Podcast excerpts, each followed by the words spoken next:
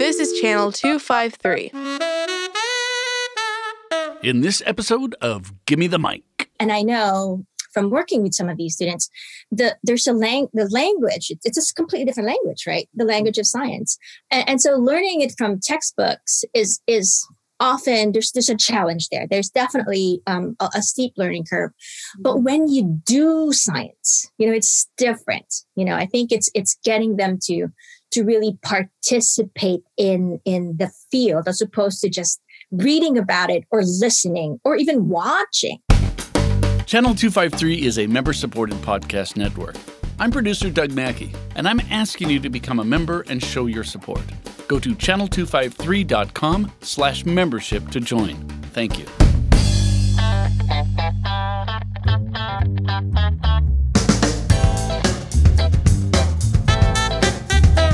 Me the mic.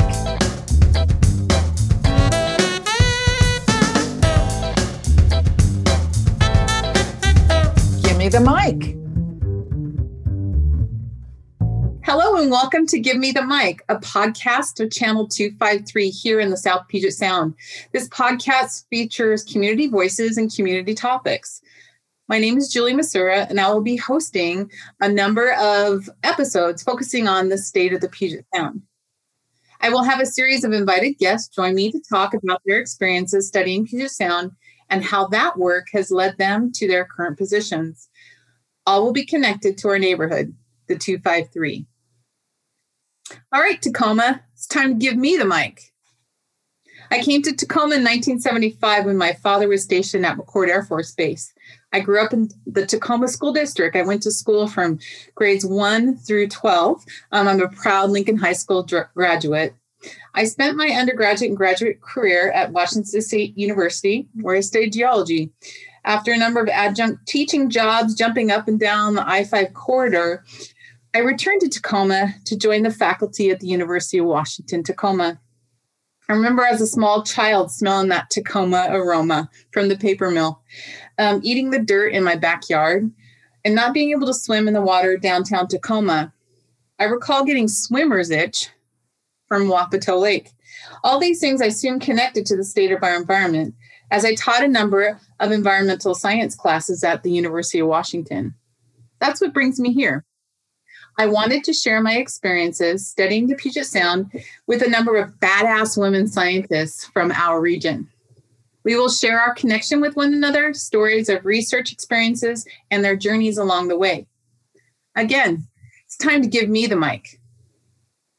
My guest today is Dr. Joyce Dinglasan Panlilio, an associate professor, and she's also the chair of the Sciences and Mathematics departments for the University of Washington Tacoma. Joyce, welcome, and uh, tell us a little bit about yourself. Well, hi, Julie. Thank you so much for the opportunity to be here today. Um, so, so yeah, uh, I'm, you know, many people just call me Dr. Joyce, and um, I am an environmental chemist by training. So that's how I, that's at least the area of expertise for my research. Um, and um, I'm also a transplant to the Pacific Northwest. I am um, Canadian also, and so proud Canadian also, and uh, but born in the Philippines. And so I've, I've kind of been moving around a little bit throughout my life. Um, and uh, also happened to be probably the hardest job I've ever taken uh, is being a mother of two little people, little boys, especially um, uh, at least the past year has really been pretty intense, but I can see the light at the end of the tunnel. And so I'm pretty excited for summer actually um, to maybe at least that other full-time job is they're going to decrease a little bit. I'm just going to let them run amok for the summer. I think that's what they need to do. So maybe a little summer camp or something or 12 uh, yep just getting them to to re you know we we did put them um, in remote instruction for the whole year so we're going to try to slowly get them back out there to to see people and, and play with other kiddos so cool. we're excited yeah so um the question I love to ask, and just to start off our conversation with, uh, especially with nerdy, you know, and, and really cool scientists, um, is what was the nerdiest thing that you did this past week? Well, see, I've I've always I've always been accused of um, nerding too much out with the kiddos, and so they'll ask something simple, right? And so I would just take off and, and make it a lecture all of a sudden. So um, my husband's like, really? And I'm like, no, you know what? You got to start them early. You got to definitely start them early. Uh, and so, um, and I, because I'm a chemist, I'm a little biased, but I, I'm I'm definitely trying to get them out to also touch critters, which is not my thing. This is biology was probably the worst course for me. Um, but but uh, last week I got them little caterpillars because I'm pretty sure there's stuff in my garden that I haven't seen them, but there's definitely holes in, in, in, in, my plants. But I just decided instead of trying to catch them, apparently you can buy kits where you can watch these caterpillars grow. and and it comes with a net too. So I, we're going to watch metamorphosis um, at least, right? There, it's, it's last week of school. So I'm hoping we can have a, a biology observation in the next couple of weeks. But then, you know, I balance that out with um, a little bit of chemistry lesson all the time. And and so we we got this um, you know, packing material that dissolves. Um, and um, like styrofoam, but it actually dissolves in water. So um, I had made a comment to them that said, you know, it dissolves in water. Go check it out. So they were so excited. And so then, of course, being my kids and genetics is a funny thing. They're like, "Mama, can we do experiments?" I'm like, "Absolutely." So we're we're uh, we're going to try to do it this afternoon. Um, you know, do it in hot water, cold water, vinegar, oh. and, and, see, you know, how fast it, it, it dissolves. I, I, even suggested oil, so it can be a little messy.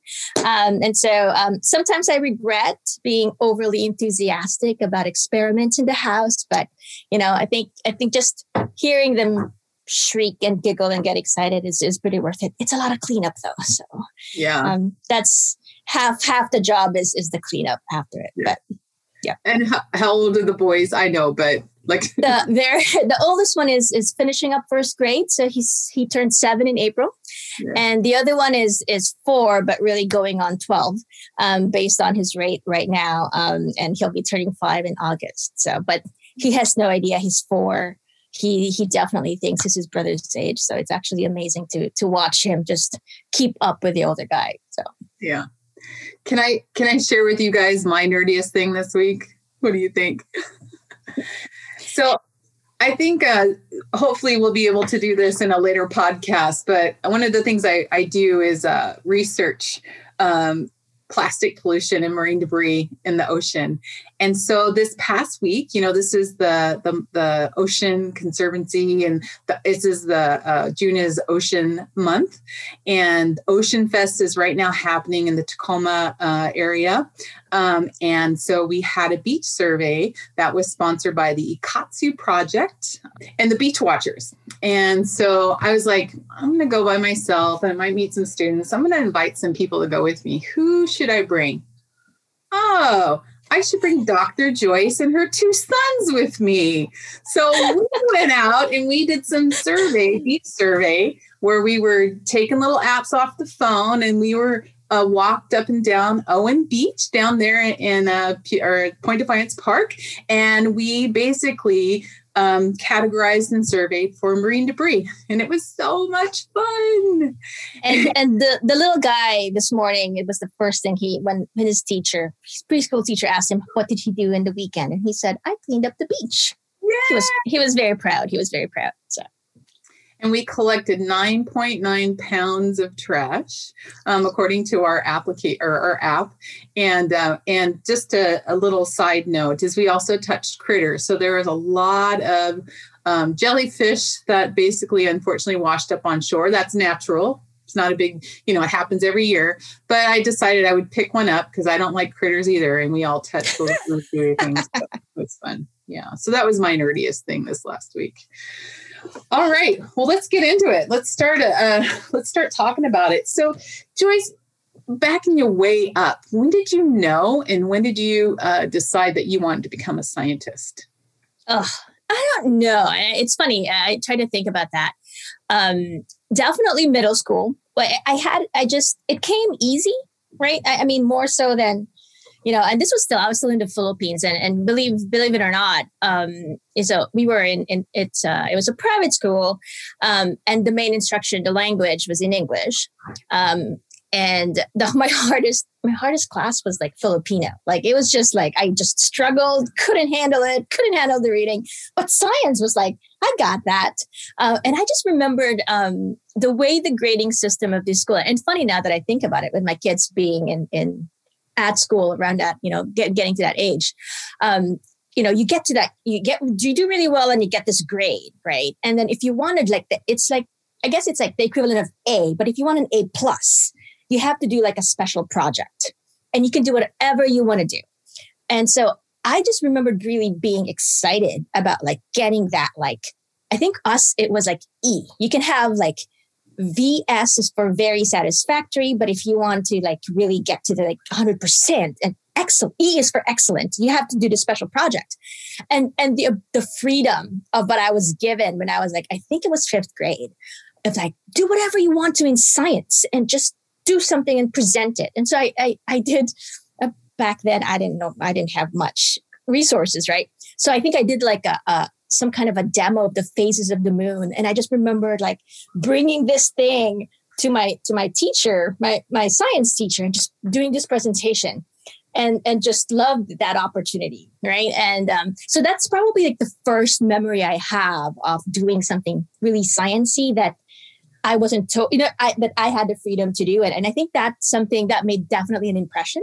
You know wanting to do science but wanting to do science kind of my way mm-hmm. was sort of how things shaped. But definitely being a chemist was not on in was wasn't in the books. Uh, I was definitely one of those um, doctor wannabe, right? So I, I my trajectory during during undergrad was you know get into med school. Right. Um, but at that point in Canada, there is not a lot of medical schools out there. So it was very competitive. So um, typical story of, you know, did really well in high school, landed in freshman and tanked, just absolutely tanked. I tell my students all the time right now that they shouldn't look at my my transcript because they probably I probably wouldn't have credibility um, right. because of the grades that I got. Um, and so the, the big trajectory really was um, not knowing I can't be competitive to apply to medical school after my undergrad. And um, I met this really cool professor in uh, in my third year, fourth year, and it was a chemistry professor. But it wasn't like it was more applied stuff. Like it wasn't like memorize the periodic table kind of stuff. It was like let's do experiments and let's measure things, and got to touch instrumentation. And um, and my TA at that point said, "Well, why don't you ask? Why don't you ask um, your professor if he's if he's looking for researchers?" and do your do, do your masters and then apply to med school and so that's sort of what it was. And i'm like oh what? And i didn't know what grad school was. I had to like mm-hmm. look it up. Yeah. and that was the big trajectory. And started doing grad school. And then the plan was just masters. And then that was sort of the the the big sort of eye opening um, experience about like, oh, this is like science that's not just textbook. And uh, again, my university was was huge, so it wasn't like it's it's what I I like about you know Tacoma because here like we get students to actually do stuff um, that's away from textbooks at a very at a very early um, age, I guess, right in undergrad. But yeah. in very big in very big institutions, it's like here's your textbook, right? And maybe you get to do lab courses, but right. you know, um, it wasn't until grad my master's where I got to do research and I just really fell in love with it. And yeah. so I think it wasn't until then that I identified myself as a scientist, um, which is funny because then now what I try to make sure um, when I talk to students and even when I work with um, middle schoolers now yeah. is having that identity earlier is, is still so much better.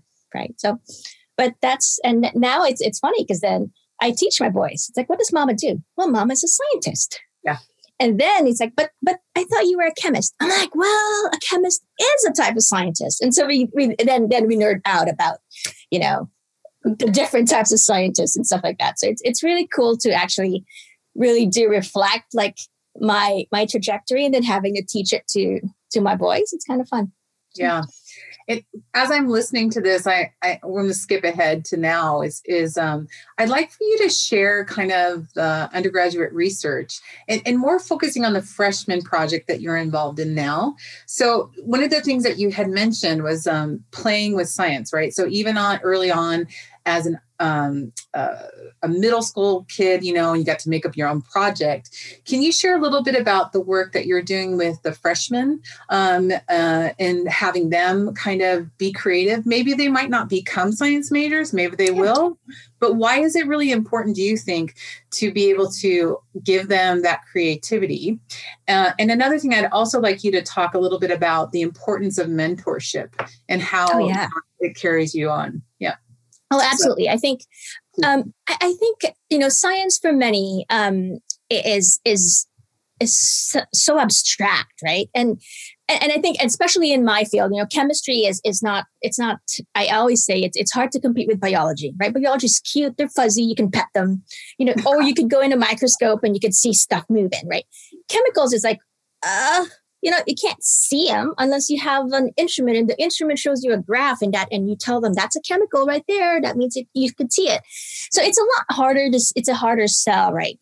But but definitely, I think, um, and and many, and I know, um, from working with some of these students, that the there's a lang the language. It's, a completely different language, right? The language of science, and, and so learning it from textbooks is is often there's there's a challenge there. There's definitely um, a, a steep learning curve, but when you do science, you know it's different. You know, I think it's it's getting them to to really participate in in the field as opposed to just reading about it or listening or even watching, right? Mhm. And so I think that's why I, I think it's it's such a a great opportunity that we can extend students when we take them out on field trips right where they can you can touch things i mean it's the touching part and just seeing things live um, and so right now with the freshmen we definitely see um, you know it's it's not it's not a surprise we there's many studies that's been done that we lose a lot of students you know they want they think they want to do some kind of stem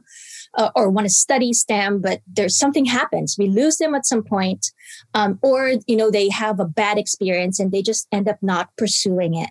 And so what we're doing here, it's part of actually a, a, um, a National Science Foundation and NSF grant that one of our faculty members um, in the division um, received, Dr. Erica Cline, and and one of the one of the components of it is definitely to support students very early on as freshmen as they come in uh, to to get a lot of experiences to really solidify their identity as scientists to make that connection early on.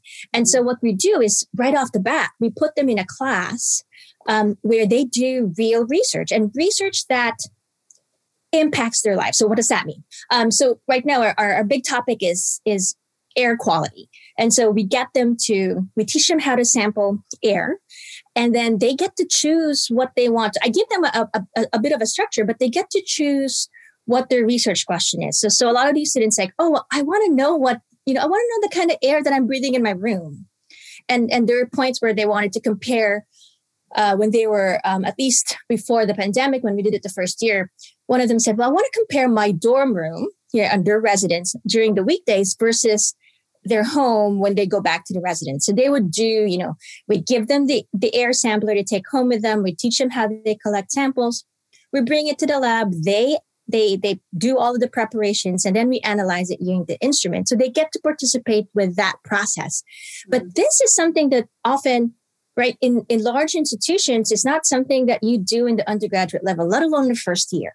So this is really them tr- getting getting the experience really early on Yeah. and um, and you shepherd them along the way like you really do mentor them one on one they and and you know you we make sure that they understand the steps and the data that they get right? Because then it's like numbers. What does that mean? But it really does take time to literally i work with them one on one to to explain to them you know everything from setting up the experiment all the way to like this is the number that you get and then presenting that to to the community to to the colleagues and to um to the other faculty. Mentorship is so important. Um uh, i think it's it helps um uh, validate that they can do this right they they um, I think definitely they end up seeing that they can. It's like I can be, I can be you in a few years, right? You are helping me, you are supporting me through this, Uh, Yeah. and that means a lot, especially to a lot of first generation students that we have at at the University of Washington Tacoma. Uh, and so it's it's a lot of work. For for the faculty, but um, I've been working one on one with students for the past two weeks. Mm. Um, but it's really rewarding when they you can see that they're so excited about it. And one of the students actually asked me yesterday, Dr. Joyce, can I borrow the air sampler again? Because they, you know, they he saw his data and he's like, oh, I should have done this. And so Mm. like it's they're gonna present their stuff tomorrow. But he Right. wants he just I just want to know. Can I do can I come back? And I just want to just one more time. And can I can I do one more sample? And that to me was just like, I got this kid. I got this kid hooked. And Yeah. hoping that that keeps going. You know, Yeah. so um, I'm hoping that there's more of that. But it definitely is something that often happens on a one-on-one basis, right? And um, I wish we can do more of that. And I think that would be amazing if we can. So what's your what's your thought about you know so as you're saying this i mean and again as i i started to ask the question about um kind of this model this new program that it's not something that's uncommon you know it's not something that is unique to us or to to your program but um but why do you think the community would be interested in in knowing about this you know why what what's the benefit for people living in tacoma that we're doing this kind of a focused type of a, a research project for these students and how can they get maybe involved think about that Well, I, I think, and that was one of the things that we really um, wanted to do from from before. And so I've um, I've worked with a few uh, different groups. Um, I even went to um, worked with uh, a particular middle school in First Creek a few years ago, um, and and the idea is to involve the community. What does that mean? We we would identify a project that is very much impact that kept, that impacts the community. So at that that other project, it was going out in their local creek and Yeah. doing some measurements to to see how the creek is doing. The Swan creek belongs Creek. to everybody, right? Yeah. Um, Mhm. And so just just having their ownership, right? I mean, that's the thing. It's like this is my area. I can take care of it. Uh, How do I take care of it by knowing the science and doing the science, right? And you know, for some of those projects, if it if it's, if it's done well, it's literally involving families, right? We do community outreach events. We do um, weekend volunteers where we invite their families, and so um, and that I think is is powerful because um, again, for some of these um, families, right? For some, a lot of our a lot of the families, um, it's they they they they don't see it. You know, they hear about what their kids are doing at school, but Mhm. it's kind of different when you when they t- get the opportunity to take part in it as well, right? It becomes a, a family activity, and then it spreads out into the community. And so, you know, um, I I always. I, I wish we had um, more opportunities. And I know um, I used to do more outreach before I had the kiddos, but now at least they're big enough that I feel now I could take them out, you know. Um, but I think everyone should should be watching out for those, you know, any any programs that come out where the community is in, is allowed to to take part in, whether it's whether it's a beach cleanup or Right. you know um, that was a the one that we did was very unique because we actually provided some instrumentation that, Right. that the communities can learn about and use like here's how to measure ph and you dip it and we actually teach the community as well how to use it and Mhm. what what they're measuring right ph measures acidity in the water you know certain acidity is good for the fishies and for for you know for the whole ecosystem health and whatnot so you get to do some of that and you get to educate outside of the classroom and i Yeah. think that's important for us to be able to be better citizens right and, and so um yeah i think you know i think unit tacoma I, one of the we're definitely pushing community engagement as part of sort of our mission Mhm. and um you know i uh, it would be great that uh, we open we it, it's it the, the university is open. We have seminars and talks uh, and and we always would love to see more community members come in and, and learn about the stuff that we do. You know it's it's both community coming into us and us going out into the community. And and again you know it's just this year that we haven't done any of that but we're hoping that as we as we get back after the pandemic um, that we can do more of that outreach again yeah and to really get the community to buy in to really recognize you know that Yeah. we're we're training the new policymakers right we're training Absolutely. new, um, politicians or, or or we're training a new you know family um, to be able just to be thoughtful about you know the ways in which they live within Absolutely. their uh, their neighborhoods wonderful I'm just going to take a really quick break right now, um, just to um, hear from one of our sponsors. Hello, friends. This is Marguerite Martin, creator of MoveToTacoma.com and co founder of Channel 253. It's bad out there, folks. Home prices in Pierce County are up 15% year over year. While it's no secret that the market is hot, you may not know that Tacoma has been the hottest housing market in the country for several years. There is an extreme shortage of homes for buyers to buy. Having a local Tacoma buyer's agent that specializes in the neighborhood and price range you're after can mean the difference between losing or winning the bid on your dream home. If you're looking to sell your current home and find something that meets your needs better, having a neighborhood expert handle your listing will impact how much money you net off of your sale.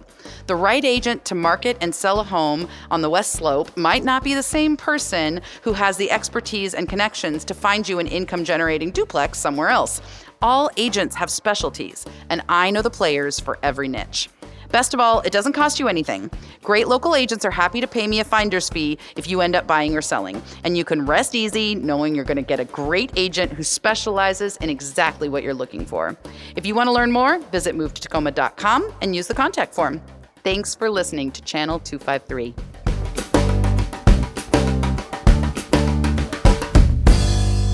Welcome back to Give Me the Mic. Thank you very much um, to our sponsors for their continued support of this podcast. So, Joyce, we spent a, uh, a, uh, the beginning of our podcast talking about um, some of the programs that you do and your teaching and just your approach to teaching, which has changed and evolved over time. Um, but there's one thing that I remember when we were doing a search, you know, looking for an environmental chemist, you know, something that was unique, that was really awesome. And what were they doing and their research and stuff. And so I remember uh, early on is, is hearing about this environmental chemist from Toronto right? And all the work that she was doing. And and i would like for you kind of to share some of the work that you had an opportunity to work on as a, a graduate student and then the um, and how you kind of landed here and how that's connected here to the Puget Sound and our Salish Sea region. Yeah, and so um, so again, remember my trajectory was kind of like you know I landed into into research sort of by accident. It was going to be a stepping stone to get to med school, but I I was able to really I think you know um, luck would have it that, that I was assigned to take part in this project, um, looking at what we call perfluorinated compounds. And, and so, what these compounds are, it's, it's a really big family of compounds that primarily has the element fluorine on it. And, and when fluorine is bound to the element carbon, there it's very strong. But these are primarily surfactants, and surfactants are chemicals that is the best way I could describe it is like soap right? Uh, what that does is it really allows you to kind of mix oil and water together. So what does that mean? It, it allows what does soap do? It allows things to, it allows you to clean things really well, right? So that you rinse with water, but with the soap, even the oily stuff comes along with it. Right. And so these compounds are um, are essentially a big family of surfactants. But what, what they are, and I learned it really early on when I started the research, is they're actually in everything and anything. But one of the primary uses for them is actually to literally for surface treatment. So you can put them on on carpets, on fabric, you know, textiles, surfaces, basically as a protector, right? So we don't want it. We want it to be waterproof, and we also want it to be dirt proof. And so it does that both, right? And so, um, so I, I actually call it the biggest irony in everything because it's it's really compounds that are intended like we like to use it to keep things clean to keep our world clean the problem with them is they're great chemicals but the problem that we discovered is if it does get into the environment it's so strong remember i talked about the carbon fluorine um, bond together becomes so strong that it actually doesn't break down and so the irony about it is, is, is it gets out there because you know we we want to keep things clean but then what's happening is we're actually kind of, it just kind of stays in the environment and it becomes really persistent. And so this was back, I got into this, oh my gosh, it's, it's, I guess two decades now. So this was early 2000. And um, I came in at such a, at the time when literally the, the study was just, we started to find a lot of things about it. And so my particular lab group was fortunate enough. So we were working with Environment Canada at that time. And um, we literally had polar bear livers, but it was from a study that was really intended to look for pesticides like PCBs, right? Polychlorinated biphenyls, a lot of the traditional legacy pollutants that we've known about for years that we stopped making because we knew it was bad. And so we just had this surplus, and, and, and it wasn't my work, but another grad student um, was just like, well, we have this, and we're we're now starting to track these new set of compounds. Let's go look, find them. Let's look for them there because it's like it's one sample anyway. And sure enough, we ended up finding them in those polar bear livers. You found and what did you find in the livers? We found the uh, the perfluorinated compounds, These the surfactants, right? And right. and the idea is yeah. it was it was like was that a mistake? Why was why was it there? These are these are chemicals that are um, synthetic, right? We make them. It's man made, right. and these are polar bear livers from the Arctic. It was from the Canadian Arctic, right. and so that that was the start of sort of this question of like, how did they get there? Right? That was like the biggest question that our group um, ended up tackling. And, and from there, right, we ended up finding that there's other compounds that are very similar that can actually get spread like the entire globe actually and end up in in something as remote as the arctic and so being part of that was really cool because it was like right at the time where people were just really getting excited about it the chemical companies were getting upset over it because all of a sudden it's like oh no oh no, this is a problem happening. And being, you know, one of my very first experiences as a grad student was trying to, you know, showing some of my experiments and and seeing like a row of industry people because you know it's a science it's a science conference. Scientists kind of dress casual but then you you know who the industry people are because they're all in suits and ties and they're in the front row. And and the moment i finished my it was my very first talk as a master's student and um, know, the moment I, I say, and and now enjoy your questions, like all hands go up and I'm like, oh my gosh, right? And and again, very thankful for mentorship from my supervisor back then that, that I was told that this is to be expected. They're going to try to really question your data. And it was such, it was nerve-wracking but it was such a great experience as a grad student um, being able to defend your work like that so i think all of that really got me excited in the field excited to do the research because people were very much interested in what I was doing.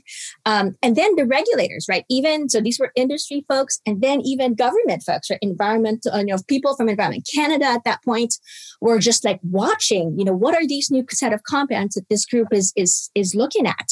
Right. Um, and so that's really what what kind of got me into it. Um, really was my group. Um, at the University of Toronto was one of the first ones to really be looking to really look at these set of compounds. Yeah. And and then when I interviewed and when the opportunity came up um, at University of Washington Tacoma, um, I looked it up and it wasn't something that was very relevant in the region yet.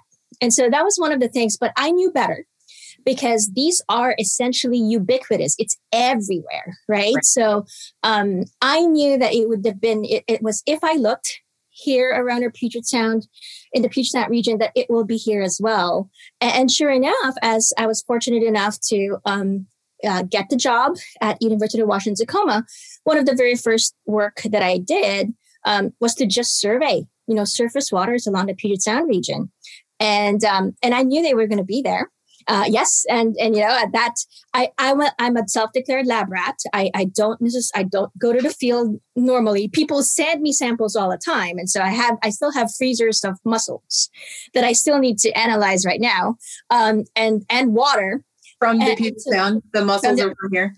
Yep, Yep. And I've I've because I've been doing a lot of admin work. I haven't been in the lab, um, unfortunately, as much as I want to be. But I'm I'm itching to be. The lab is my happy place, and so I'm looking forward to getting back and doing some more measurements about that. So um so yeah, so that's sort of been um, it's it's something that's becoming more relevant right now in our region because um, primarily they're also one of the key ingredients in aqueous firefighting foam. So if you guys have heard of A triple F, and mm-hmm. um, typically, that um, military um, uses it quite a bit to to really when it when there's um, chemical fires airports have them and it's literally that white foamy stuff that i would spray over so that the fire gets killed really it, it's still the best material to sort of like kill the fire right so basically it suffocates the oxygen so that the fire gets killed mm. um, the problem is they used it quite a bit in training And so, um, and remember, it's a surfactant. So the surfactant really like covers stuff up so that oxygen can't get in. But after every training, what do they do? They just kind of wash, rinse it out down the runway of airports, and it gets into the soil. And guess what? It gets into the groundwater. But Yeah. remember, they were very persistent. So they end they end up being there for a while. And so now what we're happening, and you probably have heard, um, the acronym now that we use for these compounds is PFAS, P-F-A-S, or perfluorinated or perfluoroalkyl substances, because it's a large family. Yeah. Basically, lots of fluorine on there. And Right. now it's we're finding it in groundwater. It's Mm. we're finding it in drinking water Yeah. also. And that's um we've we've had a few issues in Issaquah, in Whidbey Island, um, Mhm. in the past couple of years that it's definitely in the drinking water. Uh, and so it's been very much um, an issue in some of the places that is very much near uh, uh, an airport or uh, or uh, you know um, any place where they do a lot of trading for for fire um, um, control and stuff like that. And so a lot of um, we the Department of Ecology here in Washington is really looking at um, um, potentially it's not quite getting regulated yet, but um, it's definitely on the radar. And also, um, it's also in food packaging. So remember, I said it also repels oil. Uh-huh. And so it's also very typical uh, material that gets used in those, you know, I don't know, um, sandwich papers or hamburger wrapping, right? Yeah. So that you're not going to get soaked with oil after. So that has been one of the first things that really, because it has direct implication for human exposure, that that is where people are like, no, no, no, I we don't want this chemical to potentially be uh, anywhere near food so that it prevents exposure to humans. And so that's actually been regulated here in our state um, Yeah. fairly recently. But that's the compounds that I that really got me into research, and that's what I do. And I'm not teaching or I'm not um, administrating in my division in my lab at the University of Washington Tacoma. As I listen to this, I mean, I we're convinced, right? I'm convinced that it's ubiquitous, meaning it's every, you know, anywhere you look, right? And there's there's more research we could talk about for another hour or so. But but one of the things that I was thinking as you were talking about this um, is like, what are the implications to two things? Okay, the ecosystem health. But the other thing, which always gets regulators really excited about, right, and lawmakers and policymakers, what are the implications? I mean so what? You know does it harm humans? Do we what are the toxic um, kind of um, effects on living organisms whole communities and then maybe humans? And, and that's always i always I, That's I always hear myself tell my students right it's like it's you know something can be toxic but if it's stuck in a bottle and and sealed and there's no exposure Right. you know the danger is not as imminent right and for these compounds it is out there right it is and and, and in fact what i failed to mention is one of the things that really got people talking about it is that every single human blood sample that's been analyzed contains some of we found these chemicals There Right. not any of we can't find a clean or a true blank sample because they are everywhere. They're everywhere in very low amounts. Um, what's still to this day and again i've already i've been doing the research on this for more than 20 years now and it's it behaves very differently than other contaminants that we've known right? And and that is because the the toxicity so right now it's potentially carcinogenic um so it it, it primarily targets the liver um, it has also some they've, we've seen some reproductive effects. And so basically in some animals some species that it definitely is um, if the mom is exposed it can be passed on some toxicities deformities reproductive effects uh, onto the next generation.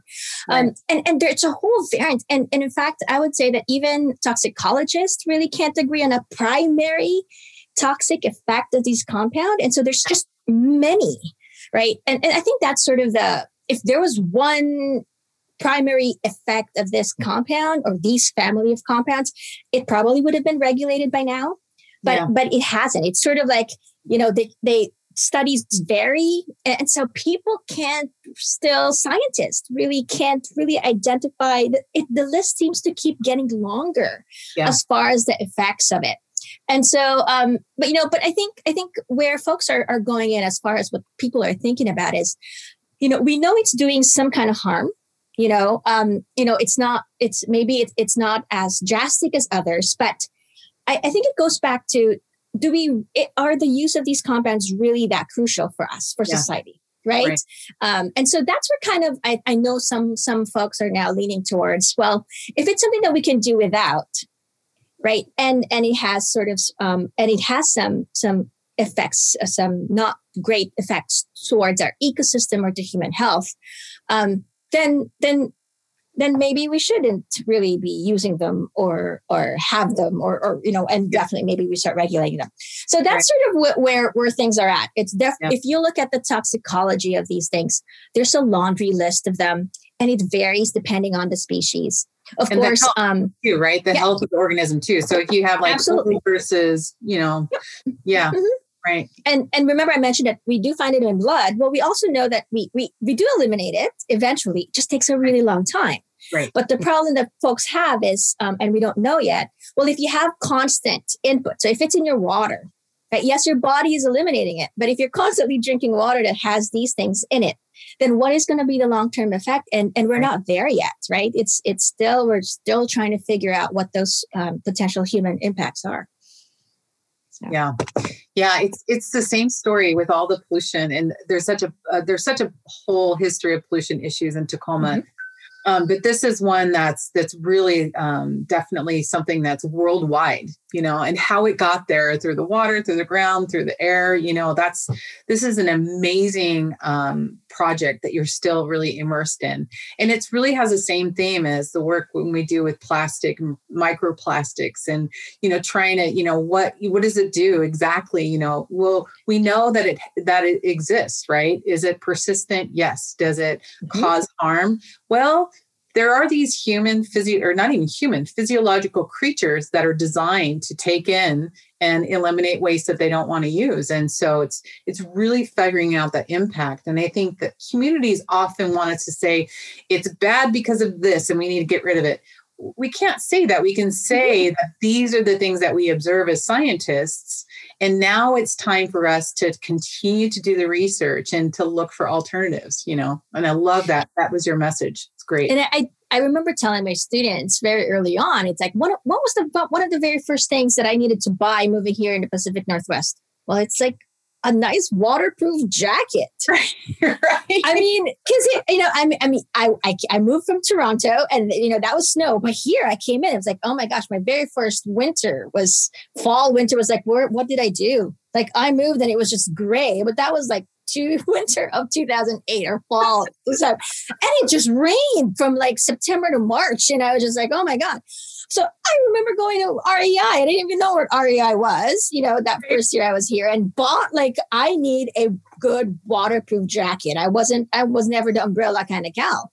And it occurred to me, it's like, oh my gosh, right? This thing is is treated with the same compounds that I've been I've, Right. I've been looking at. right And and they're and it's we need it here. I would I will make that argument. Like it's something that we really need to make our life better here. And so, you know, I still I I, I definitely am, am so aware of sort of that. Like that these are the compounds that, but I know, but it's so good. It keeps me dry. Well, I'm outside. And yet I know that there's sort of implications of, of these chemicals out there.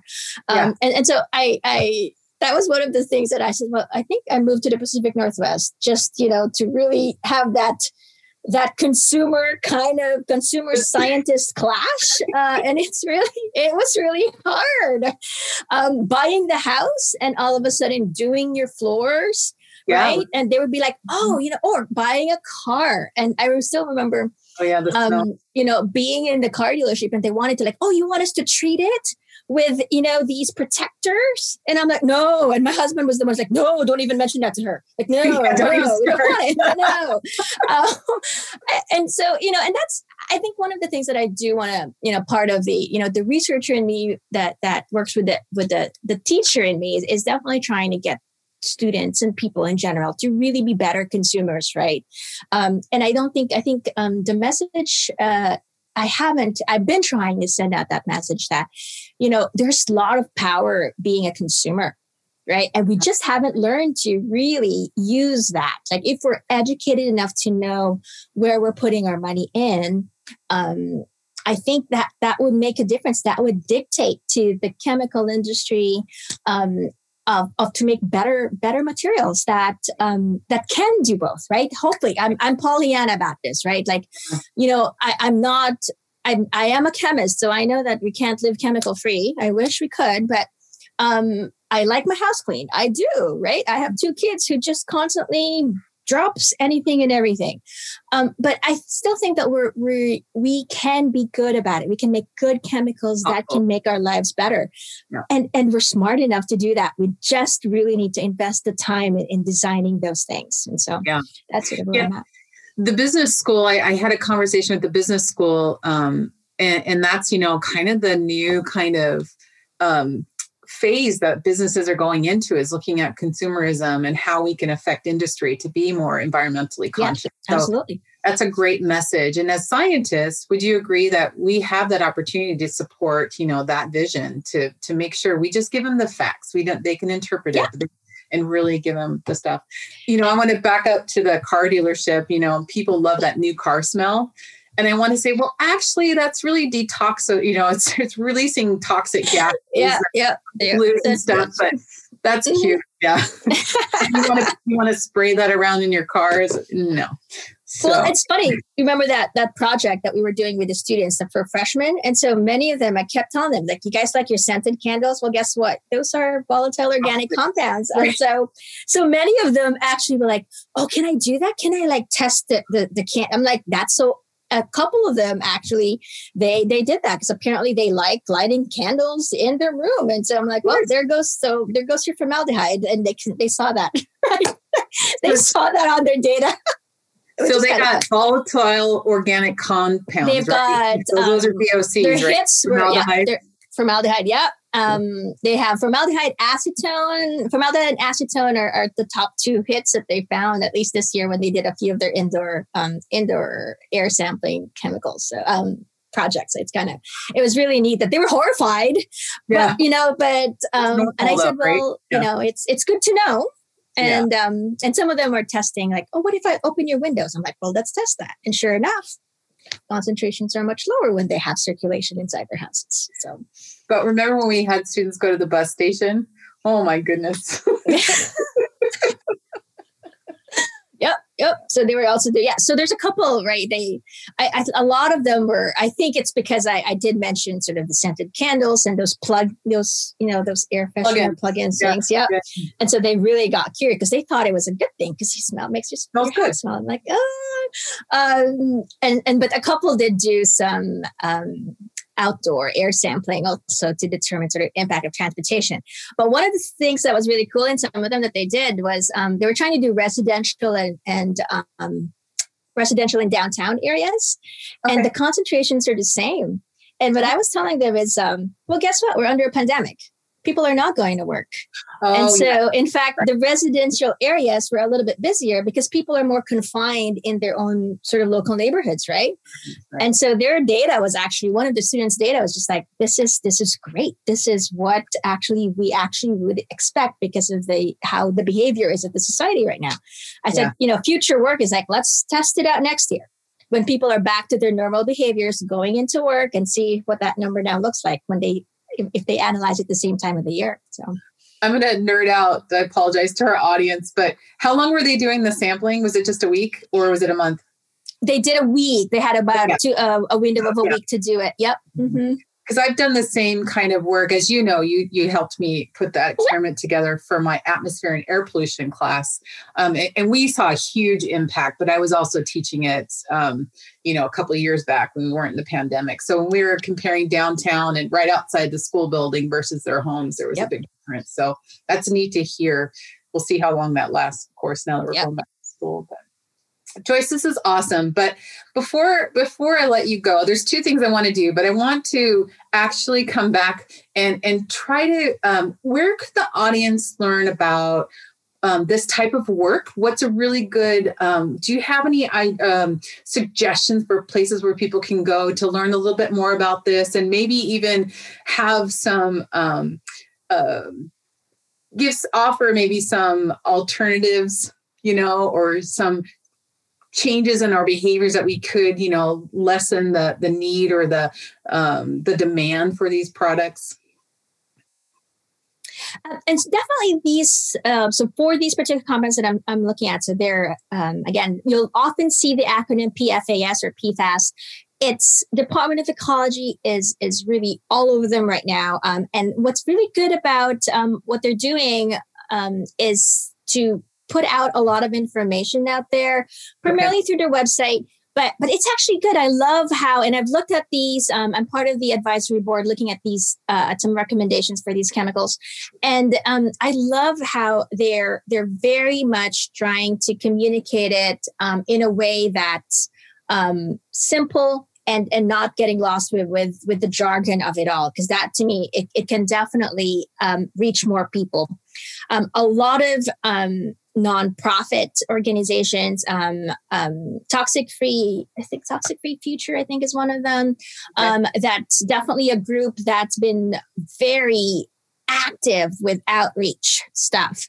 Um, but it's it's being really, I think uh, it's been a really interesting sort of ride for me watching sort of the before it was just like we were the only ones, we were the only group, and I was still in Toronto who was interested in it. Then, you know, the industry got like started I guess panicking is sure. the word I used sure. um, a little bit, and then regulators, and then now, and then having moved from Toronto to over here, and now it's it's really I, I feel like it's it's coming out now more mainstream um, because of the issues that we've seen here locally in our state.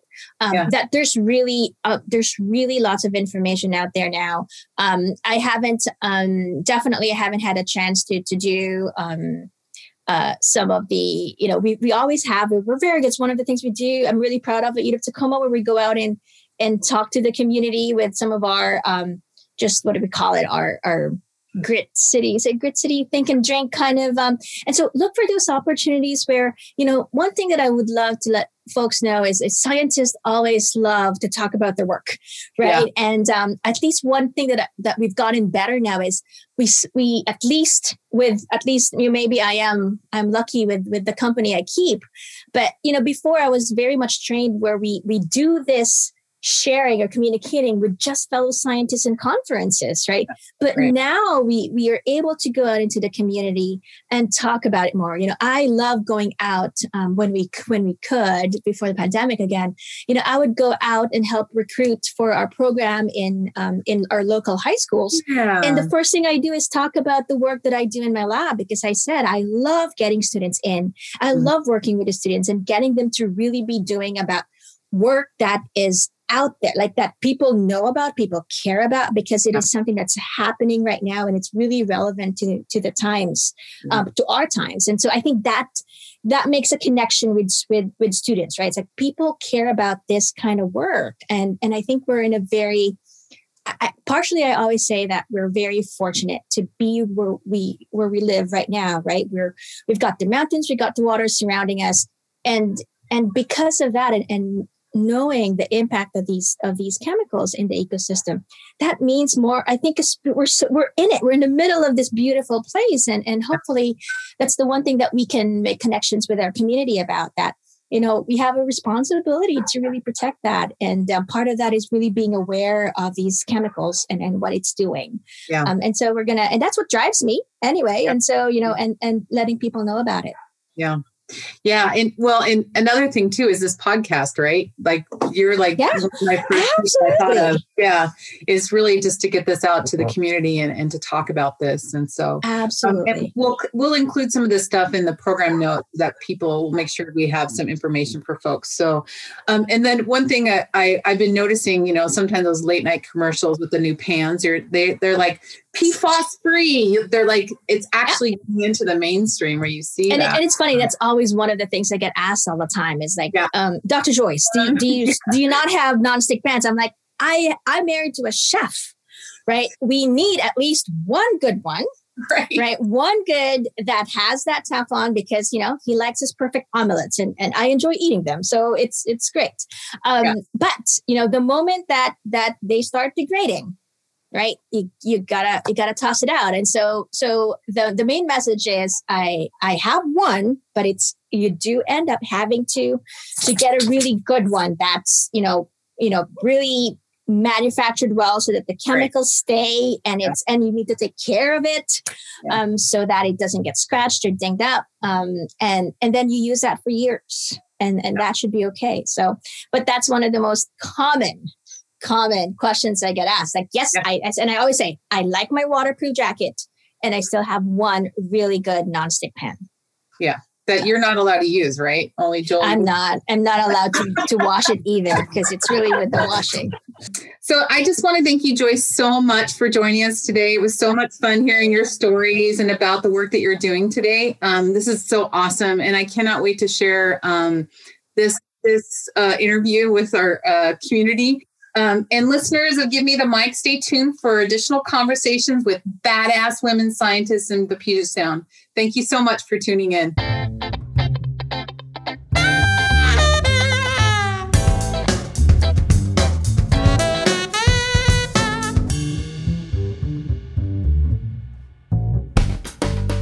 Did you know Channel 253 is member supported?